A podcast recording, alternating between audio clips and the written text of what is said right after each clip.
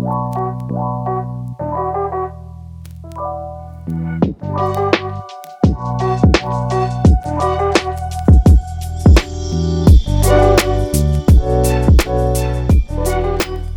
going on, ladies and gentlemen, saints and ain'ts, and welcome to Lactic Acid.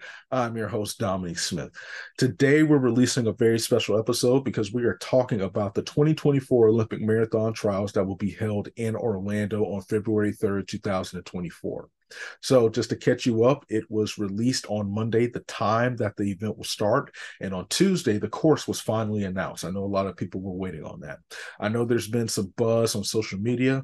So, the goal of this episode, what we're going to talk about today, I live in Orlando, born and raised here, haven't left, understand downtown Orlando, having worked there, just having been there, still kind of work down there. Um, and I understand the weather scene. So we're going to talk about the chorus. I'm going to share what I know as far as what you can expect when it comes to shade and, you know, what the makeup of the course is. We're also going to talk about the weather. What's the weather like in February? That's the big question. I know there's been a lot of assumptions, a lot of um, curiosity, and a lot of nerves. Definitely seeing the nerves because of the reputation Florida has for being hot and humid. So we're going to talk about all that on today's episode. I may not answer all the questions. I may not be the uh, definite weather expert, but I'm going to do the best I can to give out the most accurate information that I can to you. So definitely hope it helps. And without further ado, let's get into it. So today, we are looking back at what happened yesterday rather so on tuesday it was announced in the ceremony around 10:30 um, what the course for the marathon trials would look like. And on Monday evening, the time for the marathon was released. The men will kick off first. They're going to run at 12:10. The women will follow behind them 10 minutes later. They're going to run at 12:20. So I know that sparked a lot of uh, unease to say because of the reputation Florida has for being so hot and humid. We're going to get to the weather part shortly. Want to talk about the course. So it is a 2.2 mile loop, and then they're going to run um, a three mile loop eight times. And so let me make sure I got that correctly because it is a very unique kind of setup where they're going to run. Uh, it is going to start um, yes, three eight mile loops rather. So let me get that right. Um, one 2.2 mile loop and then three eight mile loops. The event will end at the amphitheater in front of Lake Eola. So as you, if you've ever been downtown Orlando, you're driving on the road. There's a big old theater right behind the lake, has chairs, seats, and everything. That is where the marathon is going to end. Um, it is going to start a little bit past Lake Eola. Um, so that's where it's going to start. That's where it's going to end. They're going to loop around, and then they're going to go through um, the eight mile loops. So, obviously, you talk about the course. The one thing that I can tell you, and it's been said many times, it's a fast course. We do not have hills in Orlando. Um, it's not too much of an upward surface. It's not like you know Boston. You're running, um, you know, up or downhill or whatever the case might be.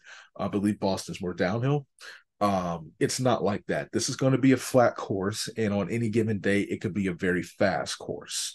So you don't have to worry about anything like that, um, any of those factors coming into play. Based on what I know, and just for further clarification, um, I'm going to be going even more in depth I'm going to go by the course again. Um, these are places I've walked, jogged, all these places, um, just looking at the course. Um, and we're going to do more of a written angle with some visuals. And so please be sure to tune in for that. Follow me on Twitter, Dom Smith underscore news. That's where I'm going to post a lot of the stuff, writing articles, training tips, how to train for it, how to prepare for it. We want everybody to be prepared because we want to put on a great show, um, not just an Orlando thing. It could be in Nashville, it could be in New York, it could be in wherever. You know, you just want the best for each athlete that's running. So please be sure to stay tuned for that. From what I've gathered, and from what I remember, from what I've seen, even most recently, there's a couple of good things to come through. There's a lot of trees. Orlando invested a lot in trees. Um, there's a lot of shaded areas in that course. So, for example, Lake Eola, when you're finishing, coming around Lake Eola, there's a spot where the sun beams just really, really hard.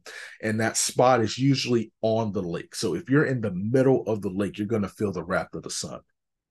The good news is when you're coming around Lake Eola through where the course says, there's a lot of trees. There's a lot of trees. There's a lot of operating room when it comes to shade that the runners are going to enjoy. Um, I have the course right here. Um, they've done a great job over Lake. Um, they're going to run by Lake Lucerne. Um, that's a shaded area. So there are different places that have shade. So I don't believe for elongated period of time, um, for an elongated period of time rather, that runners are going to be kind of um, directly in the sun. Um, they're not going to be frying out there, essentially. Well, that's the hope. Like I said, we're going to go by the course again. We'll keep updating. We'll write stories. We'll take pictures. We'll do everything we can to keep everyone informed. So there will be shaded areas underneath the 408. Obviously, there's an underpass um, that you run under.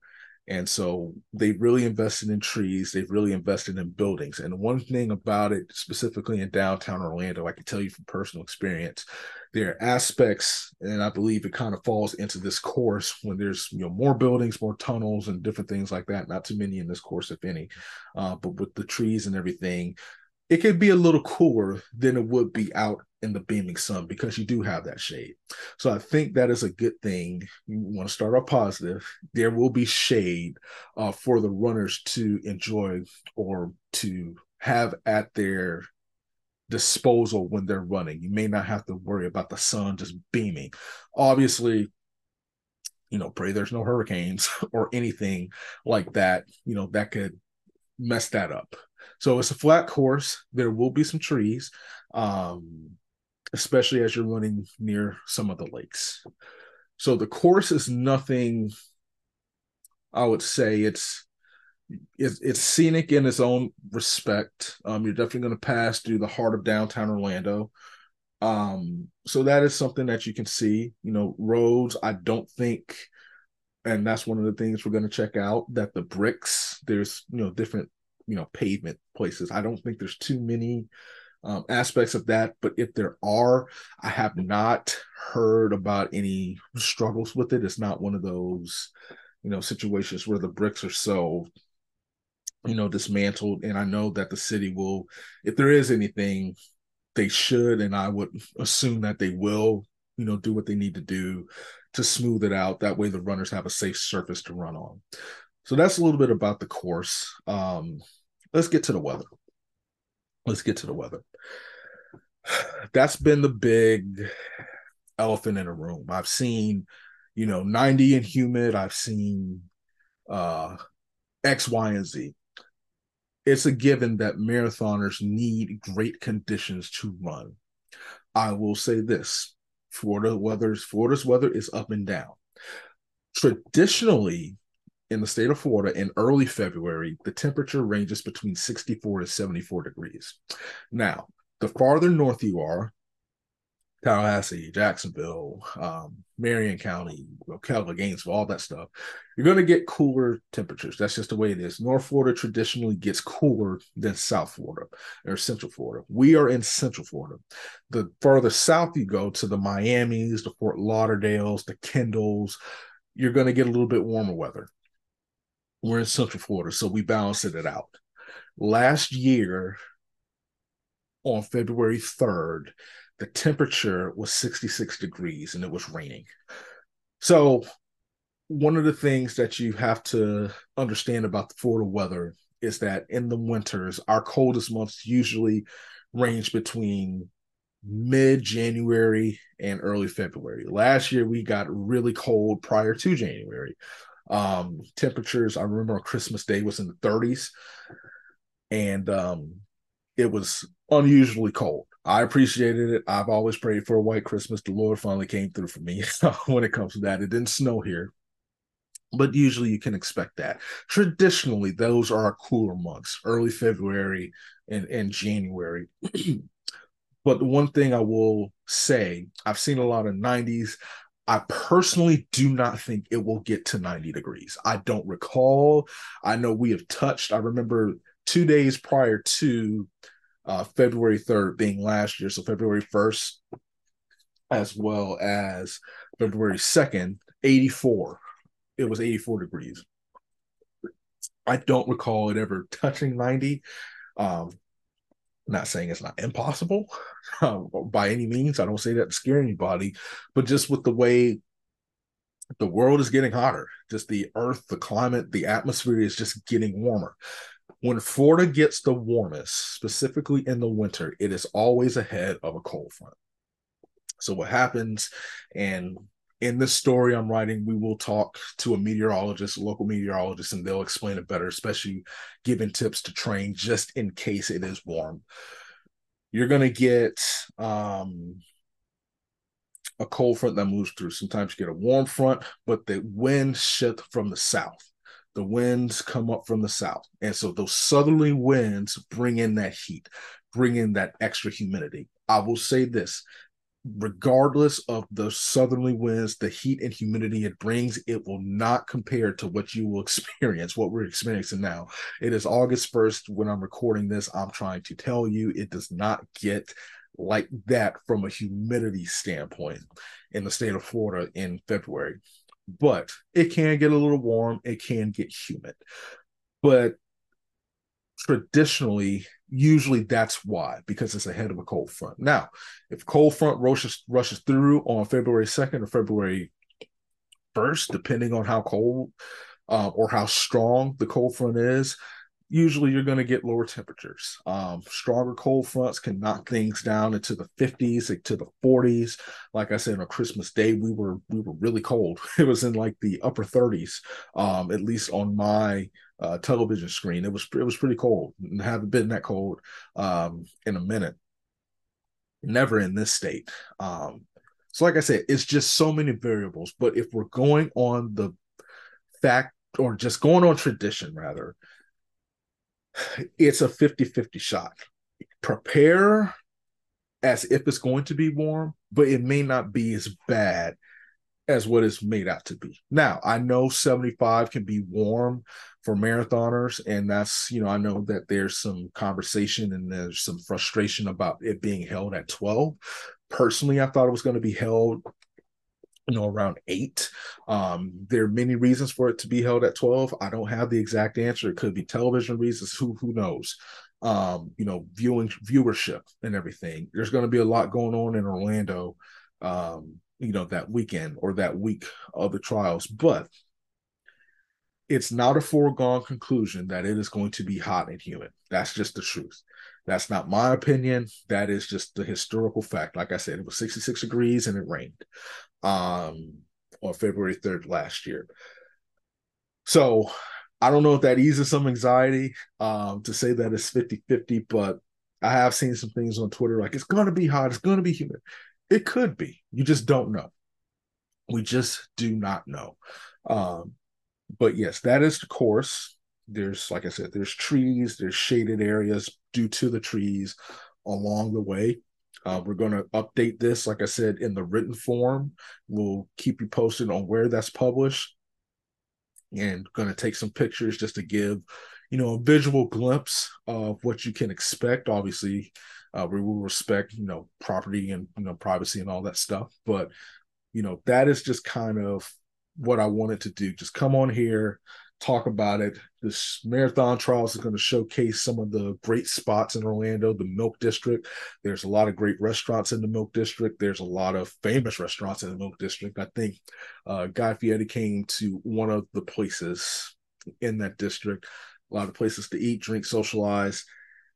And it's a it's a great community of running. They're going to go through uh, Crystal Lake Street, um, where there's Fleet Feet there. There's a running shoe store, so it's going to really showcase, you know, the heart of you know Orlando. Um, the people over at Track Shack, I know that they've worked really hard to help out with this. So the purpose of this, I don't know if it you know made anybody even more nervous or less nervous, but I know there's a lot of you know anxiety going around because this is a big deal. This is the Olympic marathon trials. This is a huge deal. Everybody's preparing for it to be on that team to go to Paris. And so, if you have any questions or concerns about the course, if you have any questions or concerns specifically about the weather, to go back even in more detail about the past conditions on February 3rd. Shoot me an email at lacticacidpodcast at gmail.com. Message me on Instagram, lactic acid podcast, or find me on Twitter or Dom Smith underscore news. Please, I will be more than happy to talk with you, to give you, you know, some of the things that I know personally, how, you know, I deal with the heat, how, you know, I, you know, different nutritional tips, as well as put you in touch with people who uh, understand it from a coaching perspective, from different perspectives of that nature. So we want to make sure on this channel that we inform, not scare. Hopefully, that gave you some information, some more information, eased a little bit of the anxiety um, of what's been going on. I know, like I said, it's a highly anxious, anxious time. People want to make this team. People want to make sure they're prepared, and athlete safety is huge. Um, definitely understand that. But that's what I wanted to present to you all in this episode. Like I said, like, comment, subscribe, share with your mom, your dad, your friend, your cousin, whoever. If you have a dog that listens to podcasts, let them hear it too. And if they have any questions or concerns, let me know. We'll be more than happy to answer them. We will continue to do this to follow up with different stories and different ways of training just to help the athletes to keep them safe. Um, and we will also do it even more breakdown or better yet, a better breakdown from a written standpoint. That way, uh, you can read it about the course, some of the areas, and just an idea. Going to be driving through the course, going through the course tomorrow, um, just to make sure, um, and just to look at everything. And so, listen, lactic acid, we got you. Love, peace, and chicken grease. Appreciate everybody for listening. We will catch you next time.